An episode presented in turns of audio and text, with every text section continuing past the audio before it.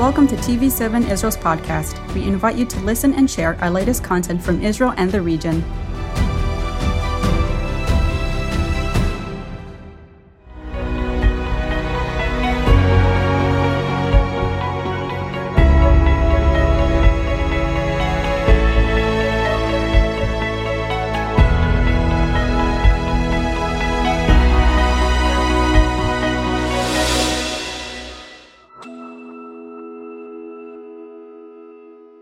Shalom from Jerusalem. I'm Michael Karam, and welcome to another edition of My Brother's Keeper.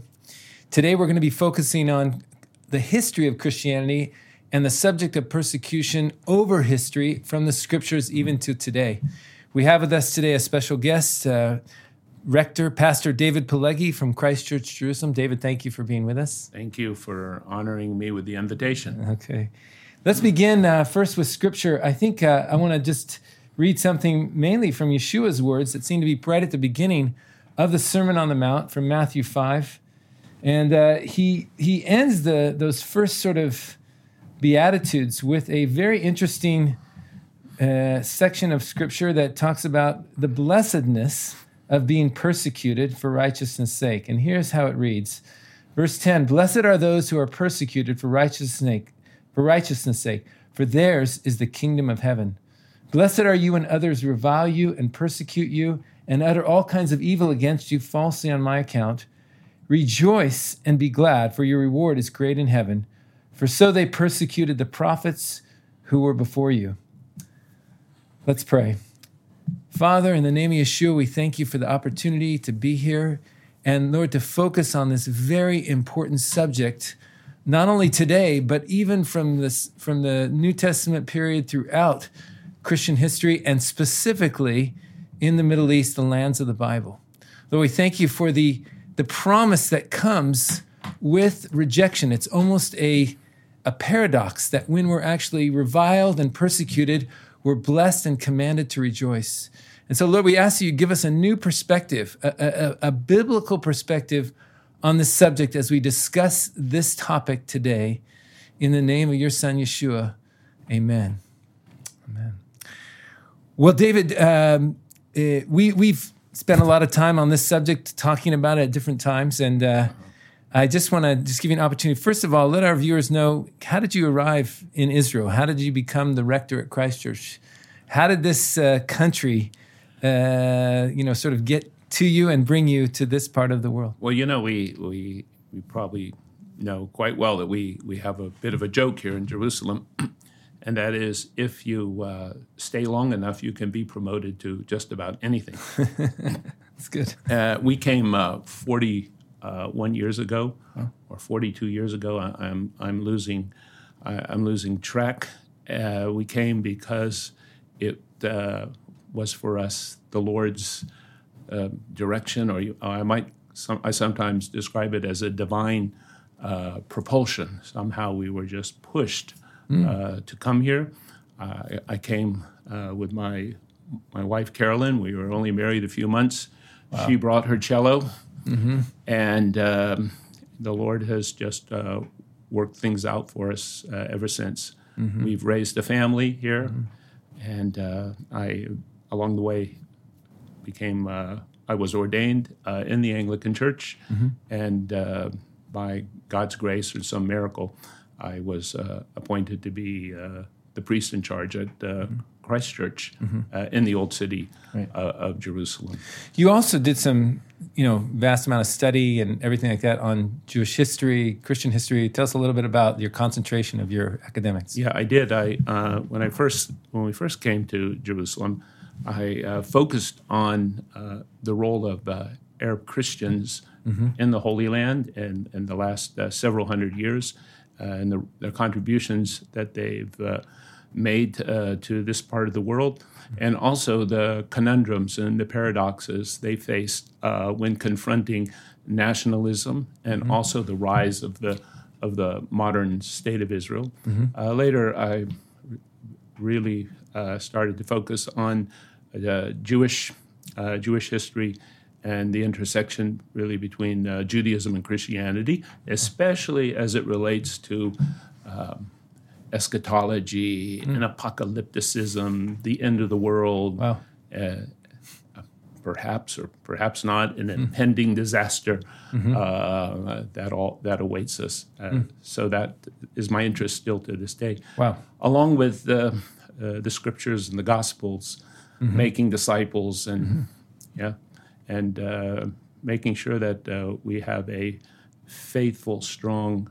Uh, witnessing, worshiping community here in Jerusalem. Excellent. You're most of your viewers probably don't know as well. You have a you, you're actually as as well a, a licensed tour guide. I am a licensed tour guide, which is uh, my tent making uh, from time to time, and uh, I uh, enjoy uh, showing people no the country, but really, uh, you might say, helping uh, folks who come on tour to uncover right the, the Jewishness of the gospel Excellent. and what that means for our discipleship, yeah, and our commitment to to Jesus. which is one of the really big subjects of today. You know, you you studied, you know, obviously at length these the Jewish people, Christian movements. Uh, we've talked a lot about even Christian movements in the uh, from the beginning through the the Middle Ages into Europe. Uh, great movements that affected even Christianity to this day. Right. Talk a little bit about uh, just give us an overview regarding the development of the church through the ages. What were the things that sort of you know, refined the church, motivated the church, uh, made the church relevant, made the church maybe irrelevant in the in the world, especially in the Mediterranean region and then throughout the nations. Well, I'll, I think uh, something, especially as Protestants, that uh, perhaps we lose sight of, because I think sometimes when we talk about the gospel, we talk about uh, God's grace and God's mercy, and and I wouldn't want to minimize uh, any of that for a second, especially since I'm a recipient of those things. Yes. Yeah. But uh, I think the gospel that Paul preached uh, to Gentiles and uh, the other Jewish disciples, uh, their message was was really simple. It wasn't so much about works versus the law and uh, and uh, other issues. It was really repent and turn from idolatry. Uh, and the issue uh, in the non-Jewish world uh, was the issue of uh, idolatry. And uh, the message that they had was, was of course, turn to Jesus the Savior, Right. but uh, also turn to the living God uh, and live uh, live holy lives and await the second coming, the second coming of Jesus. And that message uh, of uh, rejecting idolatry, which, by the way, we inherited from the Jewish people, that there's no compromise with uh, with idolatry Right. uh, in any way, shape, or form. That message is what caused uh, uh, difficulties for the early church and led to many thousands, maybe tens of thousands, Right. uh, being martyred. And uh, we oftentimes, when we think of martyrdom or sacrifice, uh, Michael, we think of uh, the first three or four centuries. Okay. But we we forget that, uh, especially if we're talking about the Middle East, that with the rise of Islam in the sixth, seventh, and eighth centuries, there was Right. another wave of martyrs. Uh, many many were killed for their faith uh, because they uh, perhaps uh, denied or rejected the, uh, the the Islamic message. Right. And uh, in modern times, we've had um, uh, an untold uh, number of martyrs uh, in this part of the world. And in fact, I'd like to put it in just uh, in a bigger context, and that is in the 20th century, more people were killed for their faith than were killed uh, uh, throughout all of history. So we, as a as a church, uh, we've had more martyrs In the last in the last 100 100 years, 150 and years, 120 years, Yeah. than we've had uh, in the last 2,000 years. Let's just zero in on that because that's an important point. Because the Middle East basically changes quite radically uh-huh. uh, with the fall of the Ottoman Empire, which ruled the Middle East uh-huh. for 450 years, and the Caliphate from Istanbul. Mm-hmm. What happens that's so important? What's that change that happens really that creates some of the things you're talking about? Just give us a, a bit of a historical overview on the sort of that that that seminal moment in Middle East history. Well, um, that'd be quite quite a long quite a long explanation, but Right. maybe we can just go back uh, maybe 140 years or so. Yeah, good. 150 years. So right around the end of the Ottoman Empire, as right around the end of the Ottoman Empire, when uh, uh, Islam is in uh, a state of decline, when uh, the Ottoman Empire is uh, being, uh, you might say, uh, humiliated by Western uh, European powers. And yet, at the same time, and you've pointed this out many times, and I think we've seen it from uh, Michael Oren's work, and things in the Middle East were of all well, the primary interest for Christians around the world. I mean, there was a huge focus at that time in all things Middle East, not, not only in the spiritual world but also in the secular world. That's right. Uh, for for quite a long time, uh, the, the Europe's focus was on the Middle East, uh, was on the Mediterranean world. Okay. And then when the Turks finally achieved hegemony in this part of the world, when they when they finally brought an end to the Byzantine Empire, Right, fourteen fifty. the Europeans turned west and uh, they were interested in colonizing right North America, Right. South America, and uh, only with the rise of Napoleon did uh, all that eyes shift. turn back Right. Towards uh, the Mediterranean world Late- and, late- and the Middle East. Yeah. Late eighteenth century, early nineteenth Late century. 18th century, of course, and of course, Christians were interested for reasons of prophecy, Mm-hmm. uh, and the European powers were interested uh, in for their own uh, political or economic interests as well. And those things, those things combined. But Right. it led to a humiliation and a decline of uh, of Islam. Mm-hmm. And uh, when Islam goes into a, a decline, there, you can always expect an Islamic revival. Mm-hmm. Right. And with the Islamic revival uh, came a, uh, a renewed hostility uh, towards Chri- uh, towards Christianity and Chri- and Christian communities. Okay. Now that's a little bit of an oversimplification, Right, because there were other factors involved politically with Germany and exactly, but and the European powers. but still, uh, nonetheless, uh, there there is a uh, you might say a uh, an intense uh, uh, hatred of Mm-hmm. uh, the colonial powers because in Islamic ideology or Islamic thinking, uh, Muslims should never live under the domination of non of non Muslims, Right. and uh, and so consequently, it. Uh, uh, the the logic or the thinking uh, amongst many Muslims went like this. And again, I'm I'm sorry to to oversimplify, but there's some truth to what I'll say, and that is, oh, France is a so-called Christian country.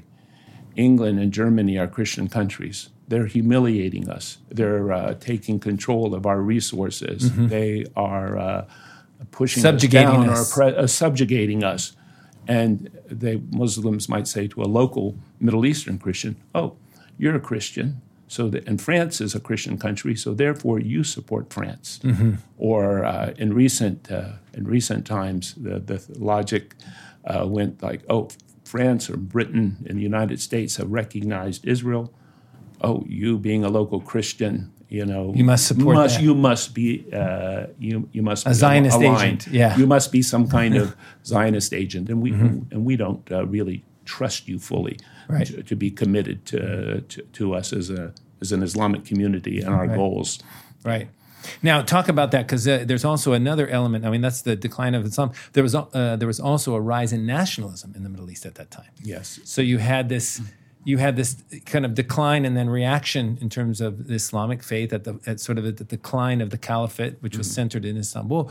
But you also had the beginning of you know sort of national ethnic or, or nation states in the Middle East. And yes, and the idea uh, the, the idea of a nation state, uh, especially in the Islamic world, is a Western import and it's a Western invention. Yes, uh, nation states uh, have not been and still continue to this day uh, are not very really very important. I think most people in the Middle East don't uh, identify first and foremost as an Algerian or a Tunisian or an, or a Moroccan or a Saudi. They identify as a Muslim. Right. First of all, but then they've also but then this also the the nationalistic side has kind of So come onto the scene. And, All right. So what happened was Arab Christians who uh, were trained trained in uh, Western missionary institutions uh, in Lebanon, Syria, and what was then Turkey and what was then Palestine.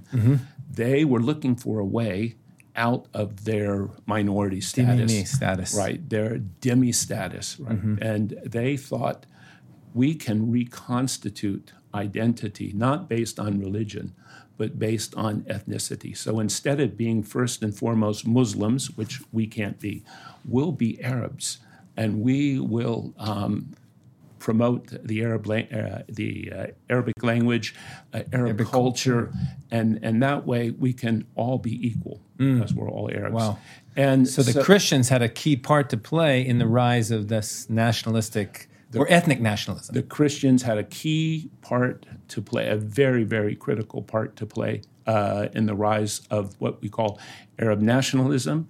And uh, there was, you might say, an experiment or Mm-hmm. flirtation in the Middle East with, with, with nationalism, which Mm-hmm. was uh, put Islam uh, on the sideline for a season sec- uh, for a season.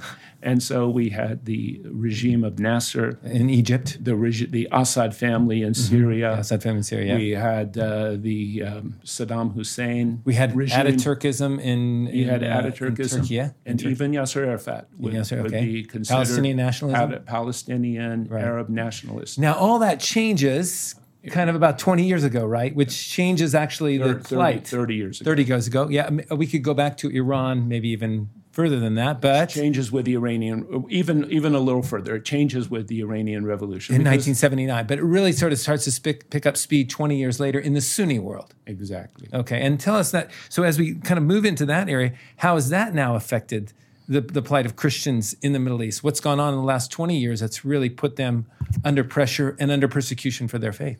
Well, um, uh, you know, as we said, the Arab nationalist regimes, whether it's Syria or uh, the old Egypt or Turkey, Iraq, Iran, sure, yeah. they they all of these uh, dictators, ironically enough, protected and looked after the after Christian communities, Right. Because they needed them as uh, valuable allies in uh, Against, in, uh, against their- radicalism and Exactly, running their state system. Uh, so Mm-hmm. and they were loyal. They were good servants. They were so Syria is the best example. Okay. The Syrian regime, uh, up until the time of the Civil War, and even to this day, was built was yeah was built on minorities. Mm-hmm. So thirty percent of the country really had control and power over, the seventy percent. So the Sunni mi- majority was underneath underneath Christians and Alevis Druze, and uh, yeah and, uh, and, Alo- uh, and and Alawites. Alawites. Yep. And of course, the, the Sunni majority is going to resent this, Mm-hmm. not only politically and culturally, but also theologically. Right. They- so it was inevitable that they would, at one time, E- Exactly. So they they saw the Arab Spring. they rose they up. This is our opportunity, and They- this is what created the biggest refugee, part of the biggest refugee in the prog- in the in the world since World War II. Exactly. And so uh, the you might say this revival of Islamic thinking uh, hopes to uh, restore the world, you might say, to a, a, uh pure a, uh, Islamic vision in which Christians are. Are, are second class with restricted freedom uh, and uh, f- you know many fewer rights than, Right. than Muslims. So this has, of course, effect, uh, brought about uh, increasing pressure and difficulty in many parts of the Middle East, Right. although not in every No, but it did corner. give it did give birth to a series of movements: Hamas, Hezbollah, Al Qaeda, uh, Islamic State, which in the end t- targeted Christians. absolutely. And uh, so, so this, was, but this is more of a well, mostly a Sunni, but somewhat a Shiite uh, phenomenon Mm-hmm. as well.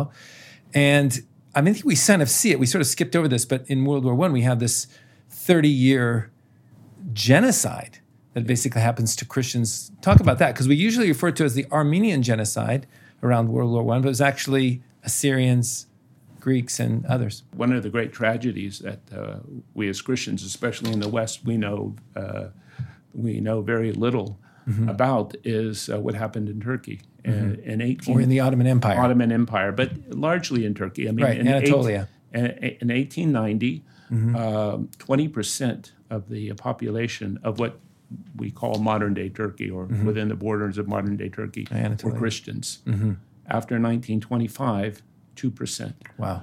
Uh, and so, in that uh, 30 year, virtually 30 year period, we Mm-hmm. had um, massacres of the Armenians, massacres of uh, Iraqi Christians, uh, what is today northern Iraq, uh, massacre of Greek Christians Mm-hmm. in Western Turkey, and their expulsion in the hundreds of thousands, maybe, maybe even in, uh, maybe even in millions.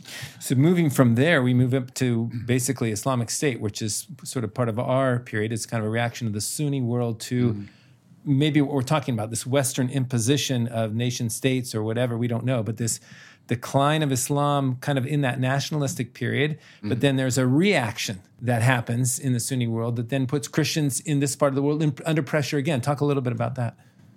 Yeah, the the um, the, the this this rise of, uh, of you might say Islamic sentiment or this revival of uh, some forms of uh, classical uh, Islamic thinking is has been very detrimental uh, for uh, Christians throughout throughout the Middle East.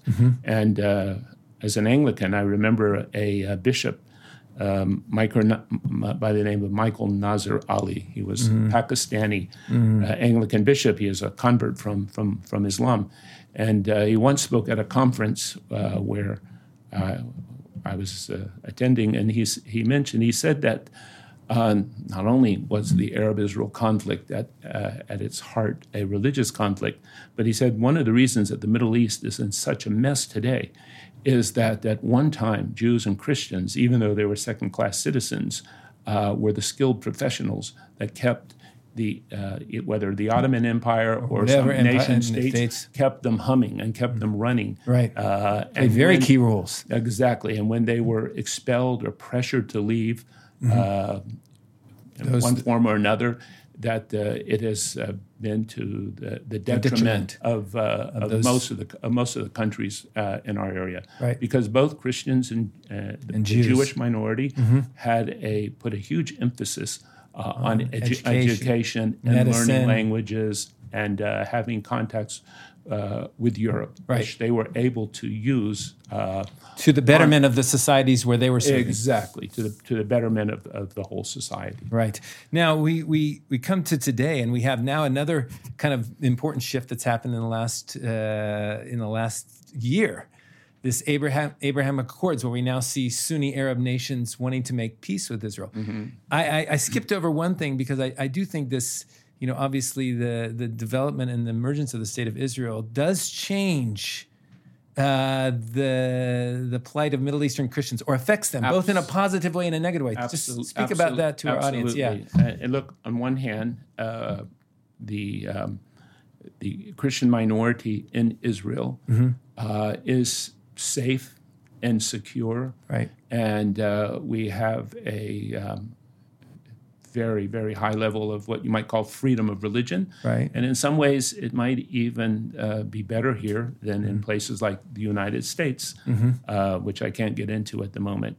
Uh, uh, things aren't perfect. Uh, most Arab Christ- most Christians here are Arabs, and uh, they have uh, uh, issues with the government. Mm-hmm. But uh, by law, at least, they're afforded uh, Freedom full freedom, which is not the case uh, Mm-hmm. in any other Middle in Eastern any other Middle Eastern Eastern, country. country. They, if, if Christians have freedom in a place like Jordan or freedom in a place like Egypt, uh, it might just be temporary. Mm-hmm. Right. Temporary. or within their the bounds of their own community. Yes, uh, the, the the regime might change tomorrow, and Mm-hmm. they might uh, be hostile. Speak about that a little bit because it might be difficult for people to understand from the West and from the nations this idea of the status quo. And when you're born into a certain religious, you have to stay in that religious. Right. Well, you Community. know, the, the probably the the uh, you might if you want to talk about the overall problem that Christian communities have today. Right. In That's the good. Middle East, uh, it's because we are living with a 1,300 a 1,300 year legacy of Islam, and Islam came along and basically said we are going to tolerate you, uh, but you have to stay in your box. Right. Meaning, if you are born a, a Greek Orthodox Christian, you can live as a Greek Orthodox Christian, you can ha- uh, practice your religion within your community, but don't really try to go outside that box as a Christian. Don't try to influence us. Uh, don't tell us that uh, we need Jesus or that uh, the message of Islam might be problematic. Right. Uh, and so, therefore, what you have is a certain amount of, uh, not a certain amount, you have a huge amount of stagnation. Right. Uh, and so the communities aren't open, they don't reproduce themselves. And they don't move out, yeah. grow, they don't move out. And so they look Right. inward And they survive. they, and they survive barely. but- Right. to their own detriment. To the uh, to their own. So bring that all the way back. We don't have a lot of time, but bring that all the way back to that first message of Paul. I mean, they were under the same kind of pressure from a number of different angles the religious pressure from some of the Jewish elements and the political pressure of Rome. Mm-hmm. But what was their message? How did they walk out this, this whole conundrum? Well, their their uh, their message was of And their course, life. They they they certainly were bold. Right. Uh, they certainly understood that um, that the, the the kingdom of God, as preached by Jesus, was uh, something that was going to expand, and uh, more and more people were going to come under uh, God's uh, God's kingship uh, as as exhibited through the, the life and ministry of Jesus, and uh, that boldness, and also a certain uh, uh, uh, you might say uh, creativity when it came to to uh, preaching and li- and living out the gospel, meaning contextualizing the gospel. Right. The way the gospel is contextualized amongst Jews wasn't the same way it was contextualized among Gentiles. amongst uh, amongst Gentiles. And uh, I think th- going back to uh, going back to that not that only that original message, but going back to the way that uh, people in this part of the world have been witnesses and have even at times paid with their lives. Right. We uh, as a church need to uh, honor them we need to hold them before us. And, and I, here I would suggest that everybody uh, find a martyr or a saint uh, who was faithful, study the life of that person, um, try to um, live in a way that live a life that would be worthy uh, of their uh, of their sacrifice. their sacrifice and their example. exactly. We're coming to the end, and I, I want to have you be able to just pray for the, the our audience out there. Father in heaven, uh, we come to you uh, as your children. And first and foremost, Lord, we uh, pray for those who indeed are suffering, those who are persecuted, those who are in uh, Yes, Lord. financial difficulty. Lord, we ask that uh, indeed your Holy Spirit uh, will fill them with the presence of Jesus, that you would give them the gifts of faith uh, and the, the gifts to uh, endure uh, the difficult times uh, that uh, they are undergoing. And Father, for us who may be well fed and comfortable, we do pray that uh, we will learn from their example, be encouraged, and we ask that uh, you would use their lives and their witness to uh, help us to remain faithful and loyal to you at all times. And we do ask this in the mighty name of Jesus. Amen. Thank you, David, for joining us. And thank you for those who've joined us for another edition of My Brother's Keeper. Shalom from, from Jerusalem, and we look forward to seeing you again.